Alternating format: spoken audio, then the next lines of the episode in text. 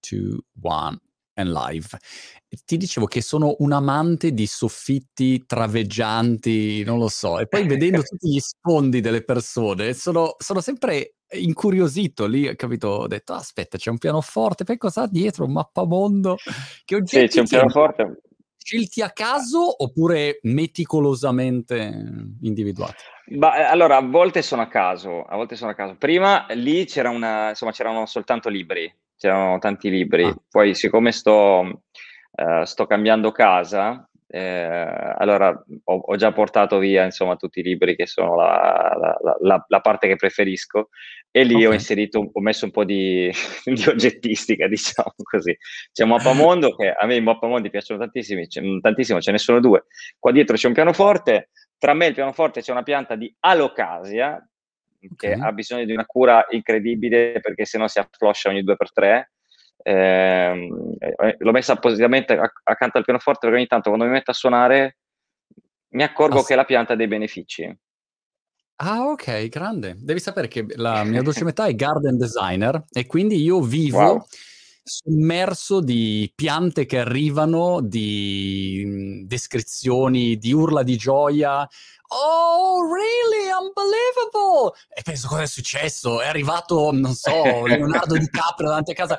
No, la piantina che ha, ha, ha iniziato a germogliare per i cose. Ma you didn't know, perché mia moglie è inglese, you didn't notice. No, ma proprio zero, cioè non ho visto neanche, non noto niente.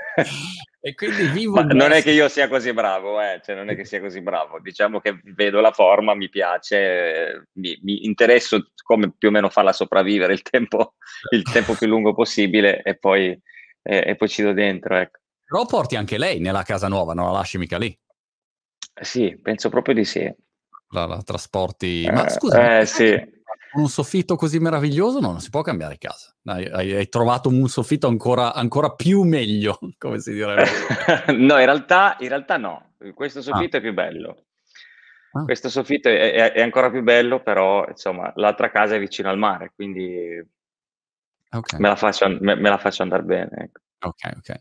Vai, ti, quindi ti sposti, insomma, vai, vai più marino, mm, cioè, o, mare eh, o, o, come da me a Brighton che il mare c'è, c'è, però se provi a entrare ti ghiacci. La mia idea è sempre stata quella comunque un giorno di, di ritornare a vivere in Puglia. E, okay. um, quindi ho comprato una casa in Puglia e mi, mi, mi trasferirò lì nel, insomma, nel giro di, di qualche mese. Poi naturalmente farò un po' avanti e dietro perché è impossibile che insomma, io stia soltanto in Puglia perché comunque mi sposto in continuazione, mm. vado, vado, da una parte all'altra per, per questione di lavoro, quindi insomma è molto difficile stare fermi in, in, un'unica città, ma accade anche adesso perché per quanto io vivo a Milano poi alla fine sono sempre, sono sempre in giro. Però ho deciso, diciamo che il tempo libero che, che, avrò a disposizione preferisco passarlo al mare piuttosto che passarlo qua certo. a Milano. No, no, ottima scelta. Senti, ma l'Eurovision hai seguito qualche cosa? Perché qua in UK devi sapere che l'Eurovision è un'istituzione. Dai, e... davvero? Sì, gli inglesi vanno fuori di testa per l'Eurovision. Io l'ho, l'ho, sempre ignorato per anni, poi da quando mi sono sposato non ho più potuto ignorarlo, no? proprio perché lo prendono molto seriamente e questa è per due motivi. Primo perché c'è Graham Norton, che è uno dei commentatori più famosi qua in Inghilterra, che commenta eh, Eurovision ed è molto simpatico così. E poi perché questa edizione c'era Sam Ryder, mi sembra che si chiami, questo tizio con i capelli biondi lunghi e una voce visto, pazza sì. che esplosa su TikTok e tutti chiamano Sam Ryder, ah, Sam Ryder. E allora tutti a vedere questo Sam Ryder. Però il problema è che io ho visto i video di questo ragazzo qua e ho pensato, mamma mia che voce meravigliosa, be- bellissimo, bravissimo, eccetera.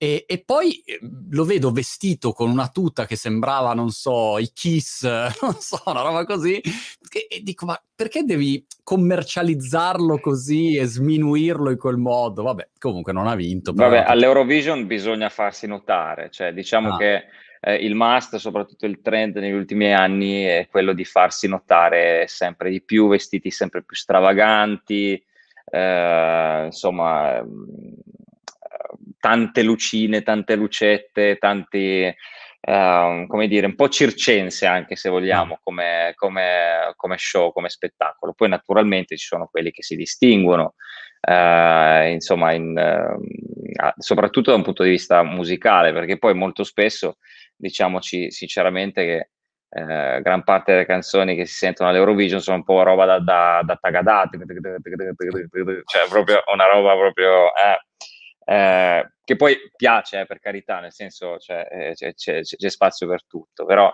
ecco, sembra, sembra, che all'Eurovision bisogna fare a gara in qualche modo a chi si fa notare di più, ma non dal sì. punto di vista musicale, ma dal punto di vista di presenza scenica.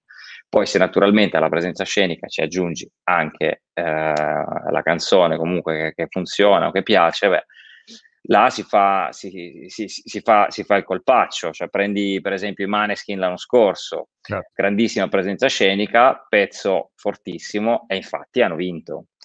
Mm. Ma è stato così insomma anche per, per altri ne, negli anni passati. Ma qual è secondo te la linea di confine tra mm, quello che è la parte di commercializzazione? Perché magari uno dice, Monti, guarda, vestiti da omino Michelin, fai l'Eurovision con questa canzone e fai il botto pazzesco, ehm, però poi io magari artisticamente mi sento estremamente sminuito, insomma, ecco, il, il ragazzo in questione sì, ha avuto un'ottima visibilità, però insomma, non lo so, dal, dal punto di vista artistico, dicevo, ma era così forte... Ehm, diciamo, quando lo vedi naturale e messo così, non so, ecco, ti, ti, fa un po' pena, ecco, non lo so. a volte, dici, a volte i contesti... No, hai ragione, perché di, allora, dipende da quello che uno persegue, cioè, dipende da quello che ti serve in quel momento. Se sei bravo, eccetera, e magari sei sconosciuto, o comunque hai bisogno di una ulteriore visibilità, è altamente probabile che magari ti chiedano di fare qualcosa del genere o che un mm. contesto del genere possa darti un'immediata, un, un, immediato riscontro, almeno di numeri. Dipende da come, da, da, dalla cosa di cui tu hai più fame, ok? Mm. Fondamentalmente dipende dal modo in cui tu vuoi presentare te stesso. Ci sono quelli che dico che sono integralisti da questo punto di vista, cioè io sono questa cosa qua, sono questo artista qua e voglio rimanere questo artista qua, perché poi eh, cambiare poi è naturale, no? cambiare idea, cambiare direzione, eccetera. Però c'è un limite, secondo me, oltre il quale quando viene superato senza crederci, senza crederci, quando, quando, quei panni, quel famoso Mino Michelin, se, se addosso a te sta bene, se tu lo sai portare con grande dignità, ok? E se tu sei convinto di volerlo fare, allora ti viene bene. Ti viene bene mm. e tu sei credibile, qualunque cosa tu possa indossare. Nel momento in cui quello che tu stai facendo non ti convince fino in fondo, si vede, cioè è una cosa troppo trasparente perché il pubblico non lo può ingannare Infatti, tu cosa, cosa, hai detto poco fa? Vederlo così mi ha, una, mi ha dato una no. sensazione strana, ma probabilmente perché lui non era così convinto, non, non era così divertito eh, in quei panni. Probabilmente quei panni gli andavano o troppo stretti o troppo larghi. Quando, mm. soprattutto nel mondo della musica, la cosa importante è che tutto quello che fai che sia una scelta o che se non, o se non lo è, che almeno appaia, if you fake it you will make it, no? dicono in America. Quindi importante che appaia almeno una scelta, no? Eh, quando non appare così, quando il contesto è più grande di te, quando, ti, quando tu all'interno di quel contesto appari mh, modificato dal contesto e quando non sei tu a dare valore a quel tipo di contesto, allora è, è lì che vieni fagocitato e, e, diciamo che, quella che quello che è il tuo, eh, il tuo cuore pulsante in qualche modo, cioè quello, quello che ti muove, il tuo morso resistenza e la tua voglia di fare arte, là subisce un piccolo colpo, secondo me, e, e, e la gente fuori se ne accorge. Se ne accorge. E per te il contesto dove ti trovi meglio qual è? Perché adesso sei, eh, diciamo, hai un contesto da scrittore, eh, roma- romanzo, giusto? appena iniziato, sì, appena, appena iniziato, non, no, lo devo ancora capire. È un contesto, diciamo, da, da, da solista, un contesto da, da, magari fatto anni prima, magari più dietro le quinte, cioè dove ti trovi meglio come contesto artistico? Allora, eh, io ho fatto tanti anni con delle band, ho militato in, in, varie band per molti anni, poi da lì sono passato a fare l'autore, quindi a scrivere canzoni per altri e basta. Poi ho, ho ripreso a cantare, andare sui palchi. E devo dire che tutte queste esperienze mi hanno, mi hanno trasmesso qualcosa di importante, mi hanno dato qualcosa di importante perché ho cercato di cogliere il lato, il lato positivo di, ogni, di, ogni, di, di ognuna di queste esperienze, ma soprattutto cercato di tenere bene a mente quali sono i lati negativi, perché poi si dicono che non, insomma dalle esperienze che dagli errori si, si, impara, però la mente che ti fa brutti scherzi ogni tanto tende a nascondere le esperienze che in qualche modo per te sono state negative, no? quindi però da quelle bisogna imparare. Cioè, eh, quando ti lasci con la tua fidanzata, subito dopo un po' cominci a pensare a tutti i momenti belli, a tutte le cose belle e, e, e, ci, stai molto male per questa cosa qua e non pensi mai alle motivazioni per cui tu sei esatto. giunto a quella conclusione, non ci pensi praticamente mai. Eh, diciamo che i, i panni me, per me migliori, più comodi, sono quelli, sono quelli di adesso, nel senso ehm, artista solista, eh, perché avere una band è una cosa molto faticosa. Uh, fare, fare, l'autore per altri è una cosa che mi ha insegnato tanto, ma eh, che non mi bastava, perché volevo, volevo tor- tornare sul palco, perché sai, quando si inizia a fare musica nessuno pensa che figata, adesso voglio scrivere canzoni per tutti, cioè il tuo sogno è quello di andare sul palco, no? E quando cominci a suonare uno strumento... Stare da solo eh, nella mia cameretta mentre gli altri si divertono. Sì, voglio stare il 15 agosto a scrivere l'ultimo riff mentre tutti sono al mare, cioè, è, è impossibile avere questo tipo di pensiero. E questa cosa ti accompagna, ti accompagna per il resto della, della tua vita. Poi naturalmente il destino ha delle ha delle, insomma, prende delle, delle, curve a gomito a volte, mm. ok, e ti porta in altra direzione. Solo che poi, eh, poi se, se, tu hai voglia, se hai la perseveranza, la costanza, ritorni poi no, su, sulla strada che ti eri in qualche modo prefissato o che comunque volevi inseguire. Con, con le sue fermate, con tutte, insomma, con, con tutte le variazioni eh, del caso. Però ecco, il sogno di, come dico sempre, il sogno di, rec- di rock and roll è personale, non può essere attraverso altre mani, altri occhi, altre voci, eccetera, eccetera, eccetera. Eh, io mi trovo bene in questa veste, mi piace andare sul palco, adoro, adoro, andare sul palco. Il palco, secondo me, è il momento della verità, perché eh, su un palco non puoi, come dire, non puoi fingere più di tanto. Poi a me piacciono particolarmente i palchi nudi in cui non accade granché, a parte, a parte la musica perché tipo mi piace Esatto, esatto. ma quella è un'altra cosa, quella è televisione, cioè è una trasmissione televisiva, non è un concerto. È esatto. e, e que- le costruzioni, si portano le loro costruzioni da casa, la roba. Fuoco, fiamme. No, Quando tra l'altro mi ricordo, eh, no, a, proposito, no, a, proposito, di Eurovision, mi ricordo una cosa, io l'ho fatto nel 2018, no? E mh, l'artista che cantava uh, prima di noi, prima di me e di Fabrizio, perché sono andato con Fabrizio Moro dopo, dopo, la vittoria del festival, lei aveva questo spettacolo che alla fine, mh, insomma, uscivano delle cose di fuoco, ma fuoco vero, cioè, e questo fuoco veniva fatto con, con una miscela di, non so, di benzina o di qualcosa. E dopo il palco era scivolosissimo. Era una roba, Marco, che non puoi capire, era tremendo. Io la prima volta durante le prove sono quasi caduto, cioè mi stavo spaccando la testa perché non lo sapevo. Là, tra l'altro, c'erano questi tipi che pulivano velocissimamente, però qualcosa sfuggiva perché era in diretta, no? Quindi avevano, che ne so, 20 secondi per pulire un palco immenso. E io ho fatto una cosa. Eh, ho preso, prima di salire sul palco, per avere più grip sulle scarpe, uh-huh. siccome le scarpe erano nuove, non, non, sapevo cosa fare. O le scarpe sono consumate, oppure... Uh-huh hai una sola alternativa. Ho preso, hai presente i coltelli da cucina, quelli, quelli segati, quelli, eh. quelli, seghettati così, e ho fatto dei, insomma, ho, seghet, ho tagliato, ho seghettato proprio la suola delle, di, di, entrambe le scarpe, facendo dei, dei quadrati, capito? per evitare di, di scivolare, perché era, era tremendo. Vedi? Una roba Però, pazzesca. Ehm, cioè devi avere questa attenzione eh, quando vai sul palco a mille dettagli che uno eh, non si immagina neanche perché magari dice vabbè eh, certo. viene lì canta invece hai, hai, altre preoccupazioni scusa certo. dicevi prima avere una band è faticoso e fare l'autore chiaramente non è il sogno de- della vita di, di, diciamo iniziale di, di, un artista.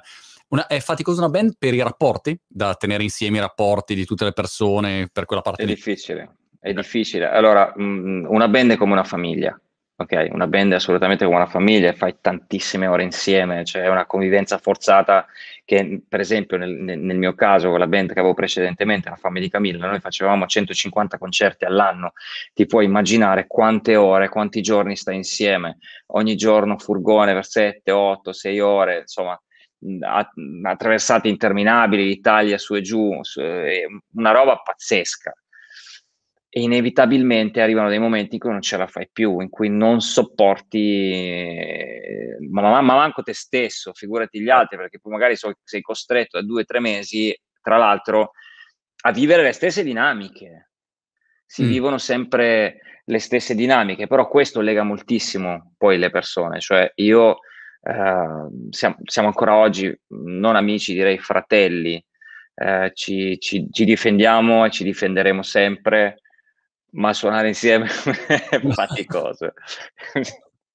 suonare insieme è faticoso perché poi, sai, o trovi delle persone che eh, se la intendono talmente tanto mh, ma anche noi ce la, intendevamo tantissimo, però sai, poi subentrano frustrazioni perché magari le cose non vanno bene, cioè, c'è una ragione poi se le grandi band, no, dopo una serie di, di, di, esperienze, magari non si sciolgono, però viaggiano separatamente, si, si, incontrano solo al palco, suonano e ognuno va per fatti suoi. Noi abbiamo questa idea romantica della band che si fa tutto insieme sempre. Ecco, quando si fa tutto insieme vuol dire che non c'è una lira. Quando cominci, ad avere, quando cominci ad avere successo, allora cominciano tutti a separarsi in qualche modo. Certo. Perché, no, perché devono, devono, sopravvivere all'altro. Eh. E poi uno cresce negli anni, cioè magari ti incontri che hai 19 anni, ma poi quando ce n'hai 29 già sei diverso, 39, pensa sì. ai Rolling Stone che ce n'hanno 150, ovviamente sì. cioè, hanno fatto vite diverse, hai avuto miliardi. Ma sì, ma il loro, il loro primo chitarrista era Gandalf, suonava, mm. suonava con nella mia totale ignoranza musicale pensavo ma chi è Gandalf? Effettivamente Gandalf era un grande... ma come autore invece come, come hai fatto all'inizio um, a, a, scrivere magari dei pezzi, cioè te, te, li commissionavano oppure ti veniva in mente un'idea e dicevi questa qua la può scrivere, sarebbe Vasco sarebbe perfetto per cantare questa e scrivevi il pezzo e lo mandavi nella speranza che... come, come funziona? Allora, mh, il mio editore, eh, all'epoca stavo con l'AMI, con l'AMI Publishing, mi, mi, chiese di scrivere delle canzoni, eh, dato che ne scrivevo già tante, mi disse dammi delle canzoni in più, mm. così provo magari a, a piazzartele. Poi, sai, eh, le cose con la band non andavano bene, io poi la band l'ho, mm, insomma, eh, la band si è sciolta, eccetera, eh, grande dolore per tutti, passato tra l'altro dei mesi terribili, una depressione incredibile perché era, era il fallimento di, di, di, un certo. sogno, di qualcosa in cui avevo investito tantissimo, quindi quelli sono stati veramente dei mesi orribili. Però a quel punto davanti a me c'era un bivio, io non eh, dovevo scegliere se eh, tornare all'università, finire, le, dare quei due esami che mi sono rimasti in sospeso ormai da, da mille anni. Università e, quale? Eh, in, in, lingue, lingue, okay. intermediazione linguistica per la comunità europea, precisamente. Okay. E, um, oppure mh, insistere con la musica, no? Perché insomma mi sembrava anche questo un investimento sprecato, perché una serie, insomma, una serie di cose fatte, esperienze, tanti anni investiti nella musica, non volevo che andassero sprecati, mi sembrava un po' così. E quindi ho iniziato a scrivere tante canzoni, solo che non mi rendevo conto che quelle canzoni non andavano bene. Non andavano bene per un semplice motivo, che io non ci credevo. Okay. E quindi quella, quella, mancanza di convinzione traspariva. E, e, ritorniamo al discorso che facevamo prima. Di, di prima certo. È sempre una questione di convinzione. E, e magari io dicevo dentro di me, magari dico perché non so, era una cosa totalmente inconscia, pensavo, ma sì, van bene queste canzoni qua, cercavo di autoconvincermi. No? E in realtà no, non andavano bene perché, perché io le valutavo con sufficienza e questo voleva dire che le scrivevo anche con sufficienza. Perché? Perché forse dentro di me c'era in atto un'azione di autosabotaggio, mm. per il semplice fatto che mm, quelle canzoni non le avrei cantate io. E, e, e, forse mi rodevo un po' il culo per questa cosa qua. Okay. E quindi mi, auto, mi autosabotavo già in partenza. Quando ho capito che il meccanismo era un po' strano, era un po', un po perverso, se vogliamo, anche dal punto di vista lavorativo, là sono, sono andato in terapia. Ah. là sono andato in terapia perché ho detto aspetta, qua c'è qualcosa che non va. Cioè, perché io mi sto facendo... Sì, sì, devo, devo, cercare di capirmi, devo, devo, essere in grado di, quantomeno di, di, fare un'analisi e di capire che cosa sta accadendo, perché, perché io posso fare meglio di così. Allora, perché sono convinto che quello che sto facendo adesso vada bene senza che in realtà vada bene? Eh, la terapia mi ha aiutato, mi ha aiutato mm. molto a, a tirar fuori delle cose, a, a guardarle. Uh, mi stavo autosabotando e questo, e questo l'ho capito. Eh, questo, insomma, per fortuna l'avevo già capito, se no non sarei andato poi. Cioè, un campanellino d'allarme mi si è acceso un giorno. E, e mi si è acceso quando? Quando avevo scritto un pezzo eh, tutti mi dicevano, almeno coloro che ascoltavano, mi dicevano essere bellissimo. E io dicevo: no, no, ma questo non lo mando neanche. Ma guarda, mandalo, mandala questa canzone perché è bella, cioè la, la, canterebbe chiunque questa canzone qua. E io mi rifiutai di mandarla, la canzone che forse aveva più chance no, per, essere, per, per, essere, presa da un, da un, cantante, da un interprete, eccetera. E lì poi ripensandoci, qualche giorno dopo, ho detto, ma perché sto facendo così? Cioè, alla fine ho deciso di percorrere questa strada, è meglio percorrerla pienamente. Poi terapia, mi si sono sbloccati dei meccanismi interiori e poi ho cominciato magicamente, ok, prendo questa canzone, ok, prendo quest'altra. Ho cominciato, come si dice nell'ambiente, a piazzare mm. le canzoni a vari, a vari artisti e cantanti italiani. Fino, fino al 2016 anno in cui ho deciso, in questi anni poi ho raccolto delle, delle canzoni, poi le scrivevo in continuazione così, e alla fine ho deciso di fare, di fare un album, di fare un album, e, il primo che è uscito, che si chiama Umano, che è un album a cui io sono legatissimo, se non altro per il periodo in cui è nato, perché era un periodo in cui dovevo decidere se, se rinnovare questo, questo contratto editoriale e quindi essere, tra virgolette, costretto contrattualmente a continuare a scrivere per altri oppure in qualche modo guadagnarmi la cosiddetta libertà evitando di, di, di firmare di nuovo un contratto che mi avrebbe comunque legato tanto. Certo. E là ho deciso, ho deciso di, di, rimanere libero, ma non avendo alcuna, alcuna garanzia in verità. Però mh, avevo promesso a me stesso che un altro tentativo eh, lo avrei fatto. Eh, questo sarebbe stato il mio terzo tent- tentativo in verità, perché il primo è stato fatto nel 2000, 2005-2006 con un'altra band, il secondo è partito poi con la seconda band che è andata avanti, la fame di Camilla che ti dicevo, è andata avanti ehm, eh, per diversi anni e poi pensai che questo sarebbe stato il, l'ultimo tentativo e, e, e, l'ultimo tentativo non lo puoi fare con la mano sinistra, cioè lo devi fare bene perché altrimenti poi lo rimpiangi per tutta certo. la vita. No? Eh, infatti mi presentai anche a Saremo Giovani con un po' di remore perché eh, comunque c'erano, ero sicuro che ci sarebbero stati un sacco di ragazzi giovani e io avevo già 35 anni, capito? Nel, nel 2016 avevo già 35 anni, tra l'altro era l'ultimo anno in cui ci si poteva iscrivere a Sanremo Giovani eh, a quell'età lì, cioè era mm. 35 anni era l'età limite praticamente. Cioè in Italia Sanremo Giovani è 35 anni? No, adesso credo che l'abbiano abbassato. Okay. Al, cre- non ne sono così sicuro, però credo proprio di sì, sai.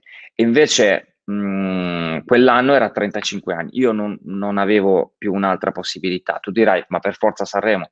Dico per forza Sanremo sì, perché eh, quello è il, come dire, il è il palco più importante, esattamente, mm. il palco più importante.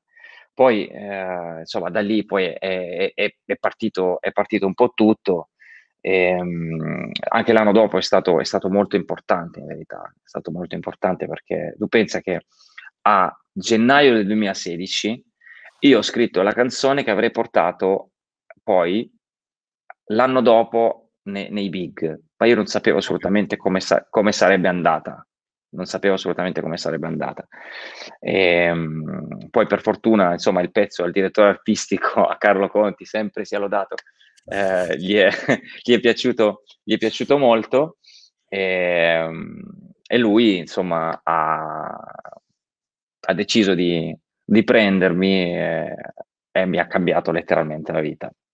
Perché e, quel, ah. quel, quel, quel, momento lì è stato per me un, uno spartiacque assoluto, perché fare Saremo Giovani non è la stessa cosa che fare Saremo Big, detto sinceramente, non sono assolutamente la stessa cosa.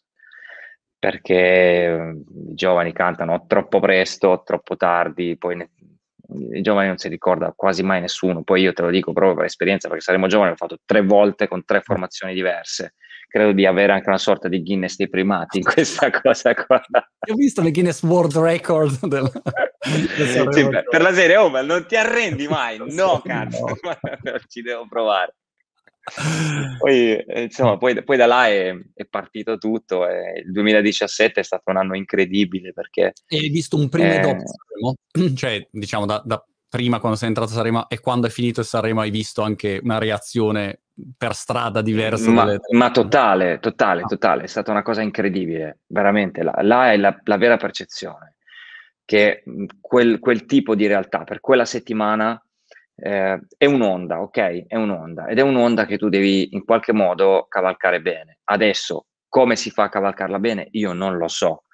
A volte è fortuna, a volte è un, è un insieme, una congiunt- sono delle congiunture, hai, la canzone giusta, hai magari fai il giusto sorriso al momento giusto, ma senza nemmeno pensarci, o dici la parola giusta nel momento giusto, non lo so, è un insieme di cose. Fatto sta che quella, quella wave per me fu molto positiva, molto. Io da, da totale sconosciuto eh, arrivai terzo, arrivai sul podio, vinsi il premio della critica, eccetera. E, e non ci credevo, a dirti mm. la verità. E, e, poi là è cominciato, mm, ho fatto tantissimi concerti con migliaia di persone e, e, ogni volta che saliva sul palco mi veniva da piangere. Perché, ti giuro, è stato, quando ci penso, anche adesso, se, se continuo a parlarne, poi, poi, mi scende una lacrima, perché immagino, è, è, sta, è, stato, è stato incredibile. Poi andavo sul palco e non lo davo a vedere, era un, energia allo stato puro, però ogni volta prima di salire sul palco ringraziavo, non so, tutti i santi per, per, uh, ma per avermi dato la, la, la, forza della pazienza, cioè di aspettare. Perché io poi ho aspettato molto, ho saputo aspettare.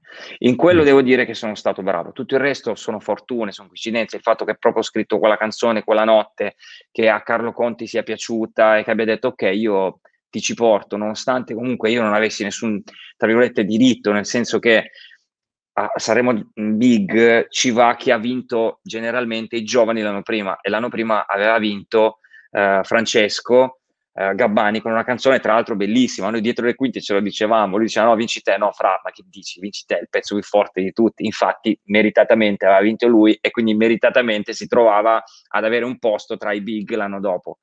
Io non c'entravo proprio niente, quindi è stato un insieme di cose, ok? Quindi la, eh, ecco, saper aspettare nella mia vita è stato, è stato molto importante, saper aspettare. E, C'è ecco, io... Dopo Sanremo ti ricordi una chiamata, un messaggio, qualcuno che non ti saresti mai aspettato che ti, ti ha scritto, ti ha mandato un messaggio, ti ha detto no, collaboriamo e dici no, non ci posso credere.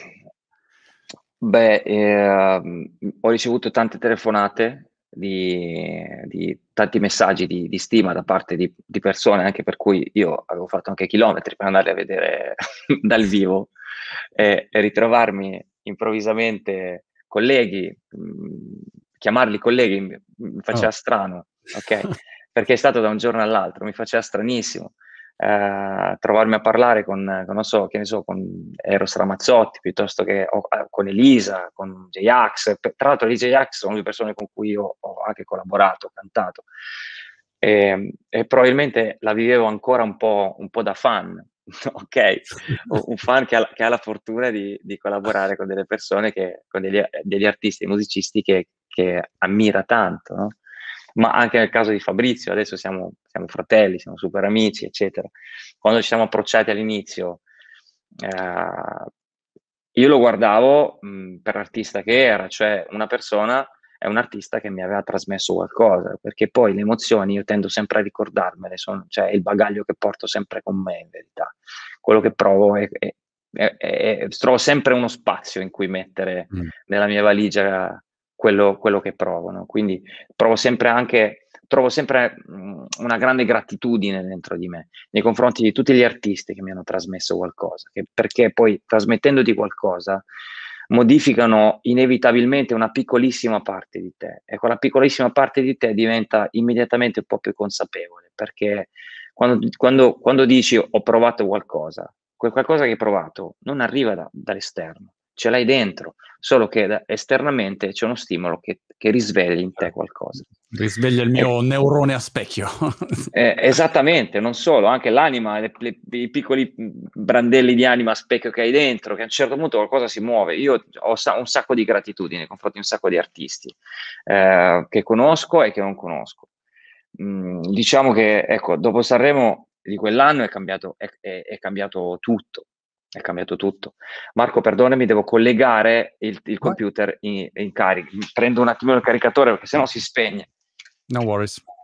Scusami, avrei dovuto farlo prima, ma, ma allora, non me ne sono ho... proprio accorto che, che... Ho il 100% di ripetizione degli stessi errori. Ogni volta ho la macchinetta del caffè che ha il latte mm-hmm. di fianco e io uh-huh. ogni giorno uh-huh 100% mi dimentico di mettere il latte quando vado per fare tipo il flat white a quel punto tac, parte questo fischio che adesso no, è una cosa che mi dimentico sempre. Senti, eh, se scrivi un pezzo per qualcuno o per te stesso, è la stessa cosa oppure dici no, se la canto io lo scrivo meglio, no, nel senso lo faccio diverso. No. Cioè, come funziona? Allora, mh, quando nel mio caso è la stessa identica cosa. Ok, nel mio caso. Non c'è differenza se scrivo per qualcuno, per qualcuno di diverso da me.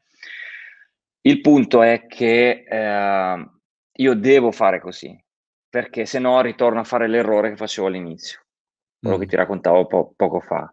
Quindi ogni volta che scrivo io penso sempre che sia per me, è, è, è inevitabile e, e, cerco addirittura di immaginare la canzone mentre la canto sul palco, okay. mentre sono mentre sono sul palco e la sto eseguendo. Eh, ci sono tante immagini che uno ha davanti agli occhi, eccetera.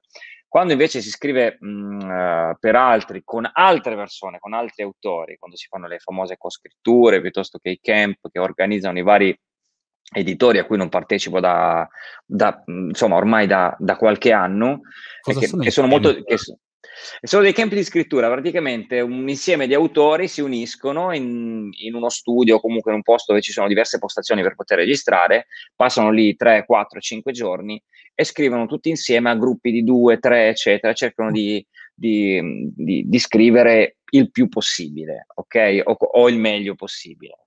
Mm, sono situazioni che molto, molto divertenti perché poi la sera, la sera si sta tutti insieme, insomma, è una roba se, hai un buon feeling con gli altri certo. è molto divertente. Il villaggio vacanze se, del, è come se, degli autori. Esatto, esatto, un villaggio vacanze.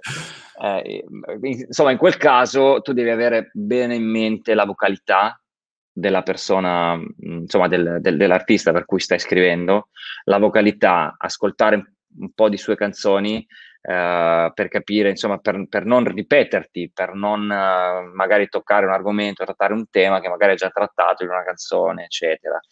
Mm, per esempio, ecco, facendoti degli esempi, quando, che ne so, quando uno scrive un pezzo per Gianna Nannini, Gianna Nannini è una che canta determinati tipi di, di, mm, di melodia, almeno nell'immaginario comune, no?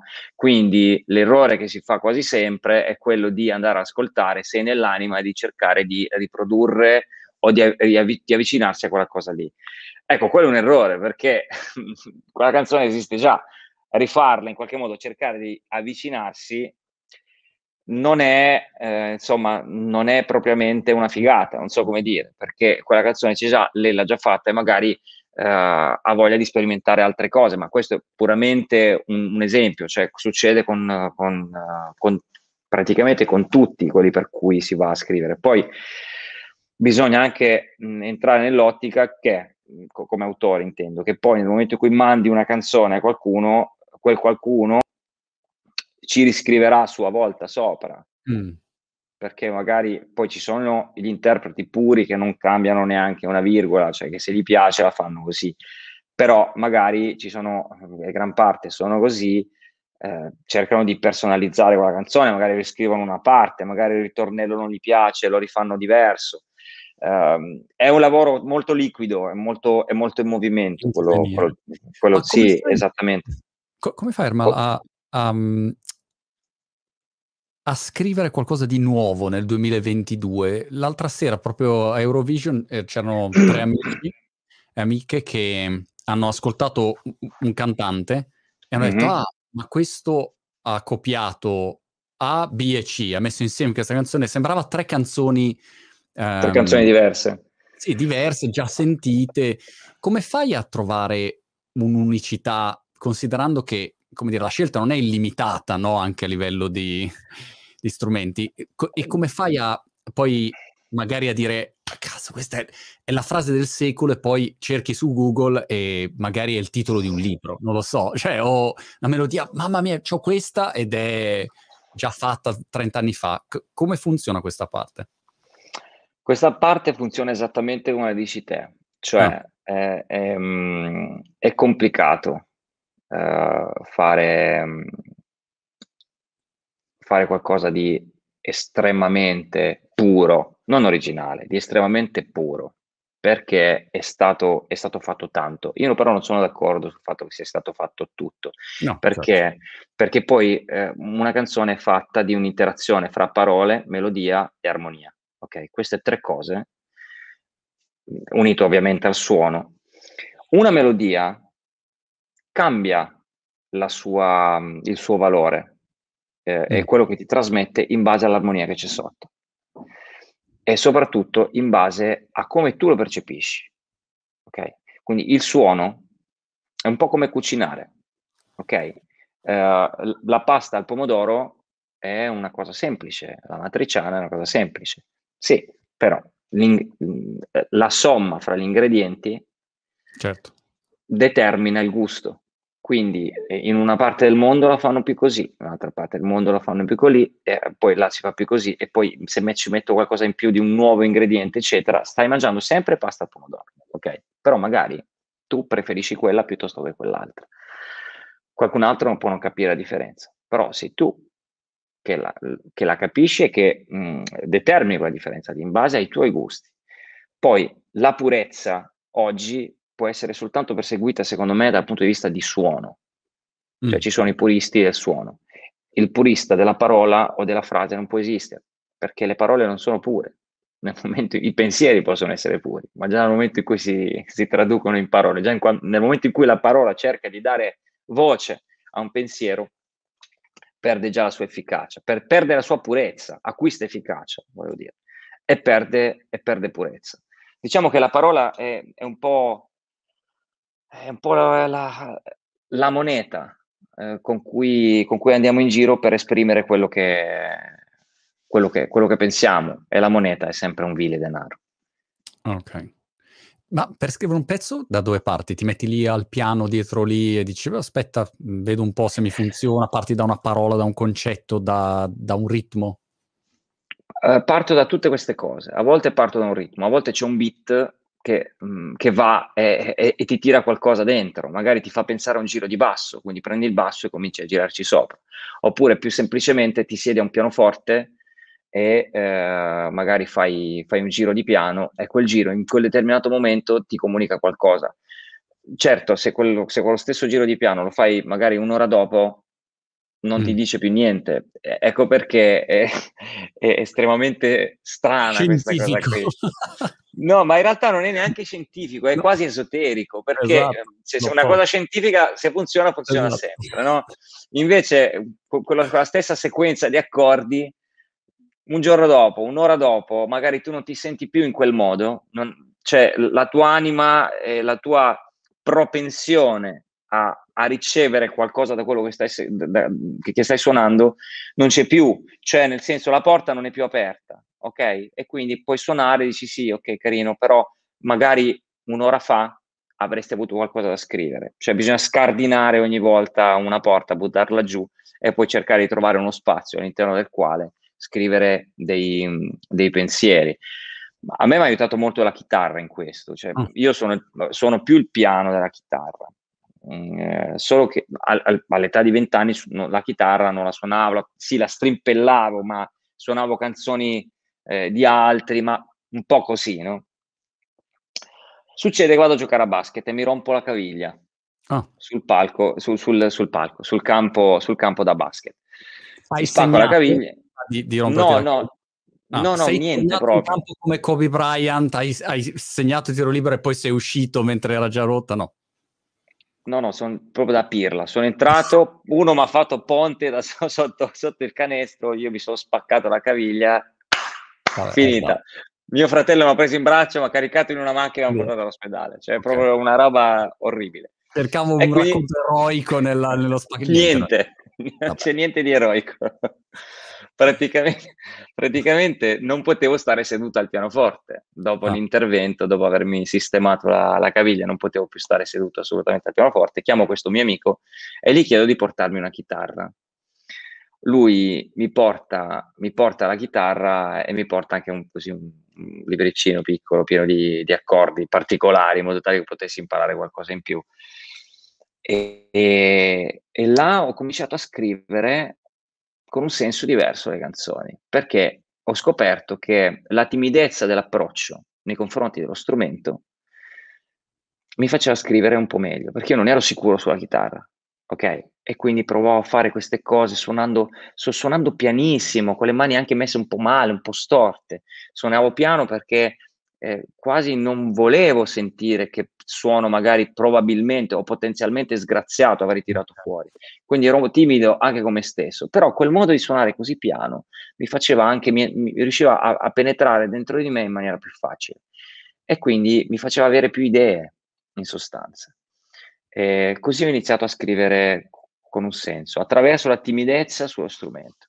Interessante questo. E hai avuto la stessa timidezza quando hai iniziato a scrivere il, il tuo libro oppure sul libro? Totalmente, ah. totalmente sì, sì, sì, ero timidissimo. E, e, guarda, è stata una storia incredibile quella lì perché eh, era, era, aprile del 2020, ok? Noi eravamo qui in pieno lockdown ed erano già due o tre giorni che io non, non, ero un po' irrequieto, ok? Mi sentivo un po', mi sentivo un po' strano.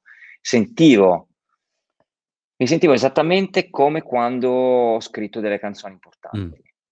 Eh, le canzoni importanti hanno proprio, probabilmente una rincorsa un po' più lunga, okay? almeno nella mia, nella, mia, nella mia, esperienza, perché non è ovviamente per tutti così, una cosa estremamente personale. Quindi erano due o tre giorni e mi sentivo così. Solo che mi, il pianoforte non lo toccavo mai, perché mi sentivo paralizzato. Mi era capitato di parlare anche con, con diversi miei colleghi dicendo ragazzi ma voi riuscite a scrivere, a suonare? Zero, paralisi. Perché tutto il mondo intorno, capito? Cioè tutto paralizzato, non, non ti viene da sederti a un pianoforte e pensare che una canzone in quel momento salverà il mondo, perché poi una canzone è così, cioè tu la scrivi perché dentro di te c'è una piccola parte di te è convinta che quella canzone diventerà una bandiera che il vento farà sventolare per sempre. Poi non è mai così, però quel tipo di pensiero lo devi avere. Non sventola. sì, esatto, esatto. E quindi mh, e là non c'era, non c'era nessuna speranza che una canzone potesse salvarci o che potesse salvarti o salvarmi. E quindi io semplicemente non suonavo. Allora, come mai ho questa sensazione costante? Di, cioè, come se stessi letteralmente per vomitare, ma qualcosa che mi arriva da qua. Una notte mi alzo intorno alle due mi siedo esattamente quello che sono adesso a questo tavolo, eh, apro il computer e comincio a scrivere. Comincio a scrivere una, una piccola sinossi completamente scollegata, senza senso. Solo che dentro di me c'era un senso. Dentro di me c'era già un viaggio, c'era già, mm. c'era già un, un movimento. No? Allora ho cominciato a, a, unire questi punti, ho cominciato a scrivere le, le età, di, diverse età di alcuni personaggi che cominciavano ad arrivare in quel momento perché io mi sono messo davanti al computer e ho detto a me stesso, bene, adesso io sentivo di dover scrivere qualcosa. Ehm, è, è, è, stata proprio è stata una questione di urgenza. Poi nei giorni, e sono rimasto fino alle 11 della mattina, dalle 2, dalle oh, 2 wow. di notte alle 11 della mattina dopo, sì. Alla fine ero molto contento perché questa, questa nebbia che avevo davanti, da, da, questa nebbia venivano fuori dei, dei personaggi. Infatti la copertina di questo, di questo libro uh, è, è, è, proprio, sono, sono due personaggi nella nebbia sostanzialmente. E quella era, era, la prima cosa che io ho visualizzato. Cioè i personaggi che venivano fuori, che venivano avanti, ok? E, ehm, e nel momento in cui li ho visti, gli ho dato il benvenuto, là ho capito che cosa avrei dovuto scrivere, che cosa avrei dovuto fare. Ma tu avevi già esperienza poi... di, scrittura, cioè di un libro, no. scrittura di, di, canzoni chiaramente, quindi prima esperienza? Sì, sì, per me è stata assolutamente la prima, no. la primissima esperienza, sì, sì. Non, non, avevo mai scritto nient'altro prima. Avevo provato, però la cosa era fallita miseramente perché non riuscivo, in quello che avevo scritto precedentemente, non riuscivo a, a non svelare il finale. Cioè, ah. la, la, formula non mi permetteva eh, di non svelare il finale, cioè di non far percepire quale sarebbe stato il, il finale. No? E quindi la cosa mi, mi, frustrava tantissimo, ho detto vabbè basta, lascio perdere, non fa per me. E in realtà poi dovevo semplicemente raccontare un'altra storia, non quella che avevo iniziato. Eh, poi ho scoperto che insomma scrivere è molto più complicato, scrivere un romanzo che scrivere un disco o, o addirittura una canzone, perché eh, è una melodia costante, no? eh, poi questo libro è anche particolarmente complicato, è molto lungo, più di cin- 540 pagine eh, o, qualcosa, o, qualcosa, di più, sì. È, ehm, è, una storia che scorre molto via, però eh, riuscire a tenere un po' le, le fila di tutto non, non, è stata una cosa facile, dato che io non ho nessuna esperienza in quel, in quel campo. Poi sicuramente ci sono quelli che scrivono cose molto più, molto più complicate di, di eh, che hanno scritto cose più complicate di me e magari hanno fatto con grande facilità, ma è una questione di esperienza. Io non avevo, non avevo eh, nessuna esperienza in quel, in quel campo lì. Uh, infatti, in quello che avevo fatto precedentemente non ero arrivato oltre le boh, 50-60 pagine, già lì mi si svelava il finale, quindi dicevo, ma, ma che, ma, che, che, cosa, che cosa lo faccio a fare? E quindi alla fine ho mollato un po' il colpo, poi dopo eh, insomma la cosa è ritornata un po' per potere. Immagini, eh, rispetto al, al libro mh, che hai scritto, ti sei immaginato anche un collegamento musicale o alla Liga Bue che ha in mente il film e la, la colonna sonora e diciamo è tutto un, un, insieme, un ecosistema o è una, come dire, una performance a sé eh, così dove dici mm, ok. Quelle... Mm, ci ho pensato però non ci possono essere canzoni okay. che, che, raccontano. Poi devo anche dire una cosa, che in questo libro eh, ho citato diversi momenti, di, cioè diversi testi di, di mie canzoni, eh, anche di canzoni che, che, in realtà non sono ancora uscite. Ah. Quindi, eh, quindi, sì, quindi in realtà ehm, i momenti assolutamente non musicali, cioè cose che proprio non c'entrano niente con la musica. Ehm, anche perché, insomma, l- la storia, è, questo è un romanzo storico, parte nel 1943 e finisce nel 1990, quindi copre uh, 57 anni di, di, storia, la vita intera di, di, di una persona intera o, o, quasi, in sostanza. Ehm, è la storia di, di, questo, di, di questa persona, eh, del protagonista che si chiama Kayan, che all'età di sette anni, durante l'occupazione nazista in Albania, lui vive con suo nonno vicino alle montagne, in una zona abbastanza lontana dai conflitti, diventa amico di un, di un disertore, di un soldato disertore nazista. E nonostante i suoi genitori siano partigiani, combattono proprio contro, contro i nazisti, contro i tedeschi sulle montagne eh, lui invece eh, ci diventa amico e questo soldato eh, gli porta un dono meraviglioso perché lui era stato un pianista e gli insegna la musica eh, okay. a, a, questo, a, questo, bambino e questo si rivelerà essere un, un, un, life, un life changer praticamente, cioè questa cosa determina un insomma, l'inizio di qualcosa di, di, di, di straordinario per, per, per, questo bambino che poi crescendo, eccetera, eccetera. Eh, quindi ecco, non mi ricordo dove, eravamo partiti. No, è un salto cosmico, secondo me, eh, passare, perché un conto è scrivere un libro so, biografico, di fotografie, ecco le foto del tour, cioè vabbè, questo, come dire, c'è uno sforzo certo, anche, certo, sforzo, certo. però ma qui è proprio, è un altro mestiere, insomma, e quindi è incredibile sì. riuscire a, a, immergersi proprio in un'altra uh, attività. Ma fa bene. Una, no, quindi questo è incredibile. Ma, questo, ma, guarda, io penso che eh, scrivere per me un libro sul, sulla musica, nel senso l'autobiografia, piuttosto che ho fatto questo, sono andato lì, ho fatto quest'altro, non mi avrebbe, non mi avrebbe dato molto, a livello, non mi avrebbe trasmesso molto a livello, a livello emotivo, perché mh, per come sono fatto, quando faccio qualcosa cerco qualcosa che mi scavi in qualche modo dentro, mi, mi deve scavare. Invece quello già lo faccio con le canzoni. Insomma, eh, dal, dal punto di vista musicale ci sono già le canzoni a fare quel tipo di lavoro.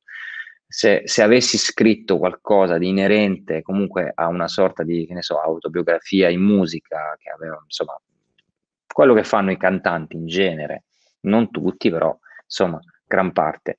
Non dico che è sbagliato, cioè alcune autobiografie sono anche scritte molto bene, sono anche molto belle, però nel mio caso eh, la cosa mi avrebbe, no, non mi avrebbe dato niente, non so come dire, cioè io volevo raccontare qualcosa di diverso perché volevo anche misurarmi con qualcosa di, mm. di diverso.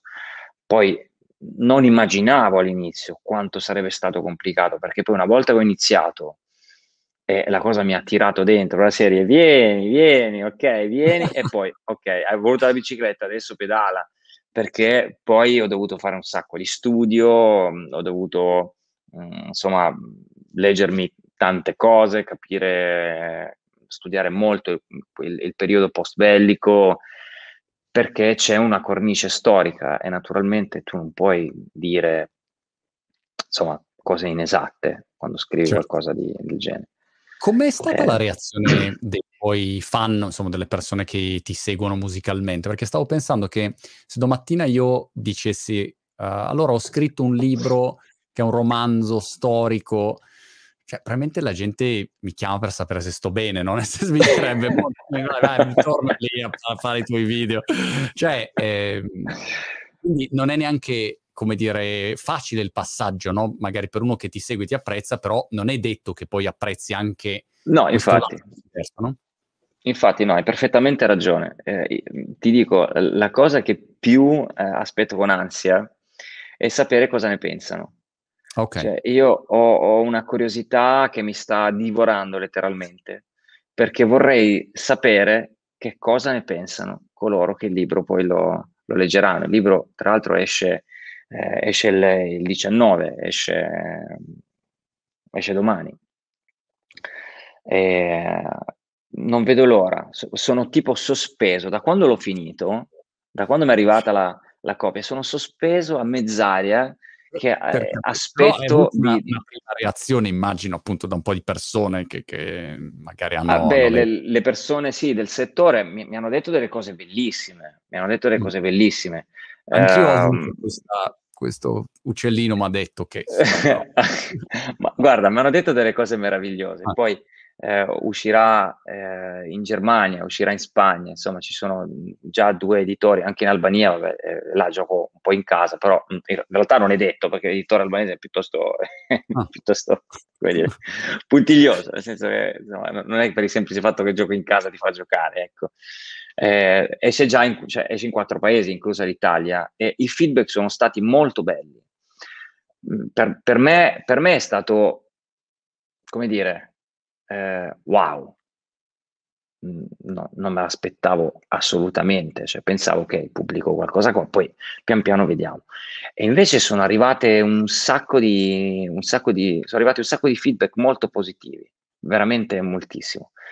Quindi questa cosa naturalmente aumenta in me l'ansia da prestazione notevolmente eh, eh, e quindi boh, aspetto che le persone eh, i lettori, ok? Non coloro che lo fanno per mestiere, ma coloro che lo fanno per, per, per diletto, per passione, eh, mi dicano quello che, quello che, ne pensano, perché questa per me è la prima volta. Cioè, certo. Mi Farai... ricordo la prima volta che ho scritto una canzone, faccio sentire questa prima canzone, fa schifo, però lo sai già che potenzialmente fa schifo, capito? Eh, qua si tratta di una cosa un po', un, un po' diversa, c'è molto più lavoro dietro, quindi insomma io mi auguro, mi auguro, che, mi auguro che piaccia, ecco, che trasmetta Beh. qualcosa. Guarda, mhmm, secondo me trasmette anche solo sentirti descrivere ehm, il percorso che hai fatto per arrivare qua. E, e come diciamo all'inizio, no? se uno quando vedi che non c'è convinzione o c'è convinzione, certo, no? Questo, certo. Fa una eh, la, la, la, guarda, la convinzione fa, come dire, la convinzione cambia le cose. La convinzione cambia veramente le cose perché essere convinti di una cosa vuol dire essere in grado di difenderla. Mm. Ecco, la convinzione ti fa, ti fa difendere la scelta per cui, per cui, opti, ti fa difendere le persone, eh, che, le persone che ami, ti fa difendere le cose che fai e il lavoro che fai. Ok? E, ehm, e, e c'è una grande differenza in quello fare il tour solito, firma copie, che in questo caso però su sì. un romanzo così, firma copie poi dura, non so, sette ore con descrizione minuziosa delle 500 pagine, cioè non è eh, no, che... no, no, no, no, se no si svela troppo, dai, ci sono esatto, diversi esatto. colpi di scena che uno deve in qualche modo, no? Si deve, se li deve un po' vivere. Farò una ventina, 20, 21, 22 appuntamenti, insomma, di, anche di di presentazione, di, di chiacchiere. Poi a me, a me, piace, insomma, mi piace quando il pubblico interviene, mi piace quando fanno domande, cosa mi abbia spinto a farlo, eccetera. Eh, però ci sono anche una ventina di date di concerti che a un certo punto ci sarà un crossfade fra le due, no? perché termineranno quelle, inizieranno le altre con un po' di, di, di crossfade. Diciamo che quest'estate per me sarà un'estate veramente, eh, come, sì, sarà intensa, sarà abbastanza notevole dal punto di vista degli impegni, però sinceramente dopo due anni di vacanza eh, era il caso di... Sì, sì, Dovrai fare attenzione se arrivi al concerto e inizi a dire, oh, volevo parlare di... Ah no, sono al concerto, guardi Larry, è pronto a filmarci, guarda, ma sei ancora il libro, devi capire dove trovarlo un po'. Sì, invece di salire col microfono salgo col libro in mano. Esatto. Mi ripeti il titolo del libro, che io sono pessimo con i titoli di qualunque cosa. Domani è per sempre. Domani è per sempre, domani per sempre e oh, in bocca al lupo davvero per, um, Viva il lupo, grazie. Per, per, questo libro. E diciamo, libro a parte, hai progetti particolari su cui stai lavorando da qua a fine anno? C'è qualcosa che ti... Beh, sto scrivendo canzoni, sto scrivendo canzoni e diciamo che a partire da settembre comincerò a mettere in cantiere un, un disco nuovo, eh, comincerò okay. a registrarlo e ho, ho, già messo in cantiere un paio, di idee, un paio di idee per il prossimo libro. Ah, wow! Eh, Quindi è proprio sì. una non è un one shot, questo è il il primo di una di una Io mi auguro che mi auguro che non sia un one shot, nel senso io ci provo, poi vediamo, vediamo cosa Grande, succede. No, sarà assolutamente un super successo. Ermal, mi ha fatto veramente piacere chiacchierare con Anche a te me, e anche in bocca al lupo per tutto. Alla Eh, viva il lupo. Grazie, ciao ciao.